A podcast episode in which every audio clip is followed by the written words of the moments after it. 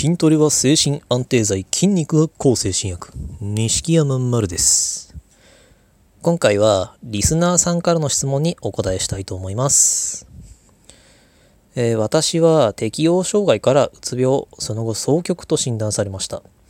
今人生で初めてお付き合いしている人がいます。その彼がもうすぐ会社を辞めワーキングホリデーに向かう予定を立てています。私も病気になる前からワーホリに行くと決めていましたが、病気になりお金もなくなってしまいました。私は彼を応援したいですし、彼には気にせず好きなことやったらいいって伝えています。が一方で、ワーホリに行きたかったという思いが残っており、彼が羨ましくて悔しくて、彼がどんどん離れていくのが悲しいです。けどそんな本心を伝えたら彼が私の病気に寄り添いすぎて彼の邪魔になるのではないかと考えてしまい本心を伝えるべきか我慢して笑顔で背中を押すべきか悩んでいます。まるさんの意見を聞かせてください。うん、なるほど。まあ、まず、まあ、ワーキングホリデーというのが、まあ、あの二国間の協定に基づいて青年が異なった文化の中で休暇を楽しみながらその滞在資金を補うために働くことを許可する特別な制度だそうです。まあ、ちょっとググってみたんですけど、まあ、結構な資金が必要みたいですね。まあ、それのためにずっと、まあ、準備していたみたいですなこのリスナーさんは。とうんと質問の内容からしてまだこの彼氏さんは病気のことは詳しくはご存じないのかなって感じですね。あくまで解決策でとかっていうアドバイスとかっていうことではなくあくまで僕だったらどうするか的なお話でお答えしたいと思います。えっ、とまああのなんだろうこうなんだ病精神疾患の当事者からしたらまあ当然そのねあの自分の大好きな人が何かをしようって時に自分が足を引っ張る形になってしまうんではないかっていうあの心配っていうのはものすごくまああると思います。まあこう、まあ、ちょっと残念というか、まあ、厳しい現実かもしれないですけど、まあ、精神病っていうのはやっぱりこう並大抵のことではないしそれを身近で支える人っていうのはまあどう考えてもまあなんだろうこう、まあ、人生に大きなこうダメージなりはあるでしょうし、まあね、何かをしようとしたら、まあ、どう考えても多少なり遠回りになるくらいの影響を与えるのではないかなって思います。だからまああのこう自分のましてあの自分と同じような夢を持っていって自分が行けなくなったその上で、ね、それを目の前で叶えようとしてる彼氏さんを見たら確かにまあこう悔しい思いもあるでしょうしでも応援したい気持ちもあるでしょうし、まあ、どこまで伝えたらいいのかわからないっていうのはまあま確かにそうだろうなという感じですね。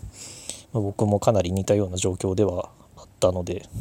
うん、その葛藤はちょっと、うんうん、痛いほど分かる気がします。うん、ただですね、あの、どうなのかな。その、じゃあ、なんだろう、彼氏さんの立場を考え、彼氏さんの視点で考えてみるとどうかなっていうと、あのー彼氏さんからしたどどうなのかな。僕はその彼氏さんのこと全然知らないですけどこうぼ、まあ、もし僕がそのこの彼氏さんの立場だったらどうかなって考えるとあの自分の夢を応援して背中を押してくれるっていうのはすごいありがたいでしょうけどその応援してくれた後でそのしばらく離れてその後で実はその応援してくれた時にこう実はこんな大変な病気と戦っていたなんて知ってたらどう思うかなってなんであの時言ってくれなかったんだって思うんじゃないのかなって僕だったらそう思うと思います。でこの邪魔をしてしまうこじゃないのかっていう心配も、まあ、ねあの分かるんですけどまして僕はこのどっちかというと彼氏さんよりもこの質問者様よりの立場ですしどう考えても。だけどその邪魔になるかどうかっていうのは最終的にはなんだろうこちらが決めることではなく相手が決めることなんじゃないのかなって。だからあのその邪魔をなってしまうんじゃないかってなんかそのねあの考えるのはすごいわかるんですけどあの自分の病気とかその目の前で夢叶えようとしている彼氏への思いとかっていうのを伝えた上でそれがうん邪魔になるかどうかそれが負担になるかどうかっていうのは最終的には向こうが決めることだから僕だったらそれは伝えた方がいいんじゃないのかなって思います。僕だったら伝えます。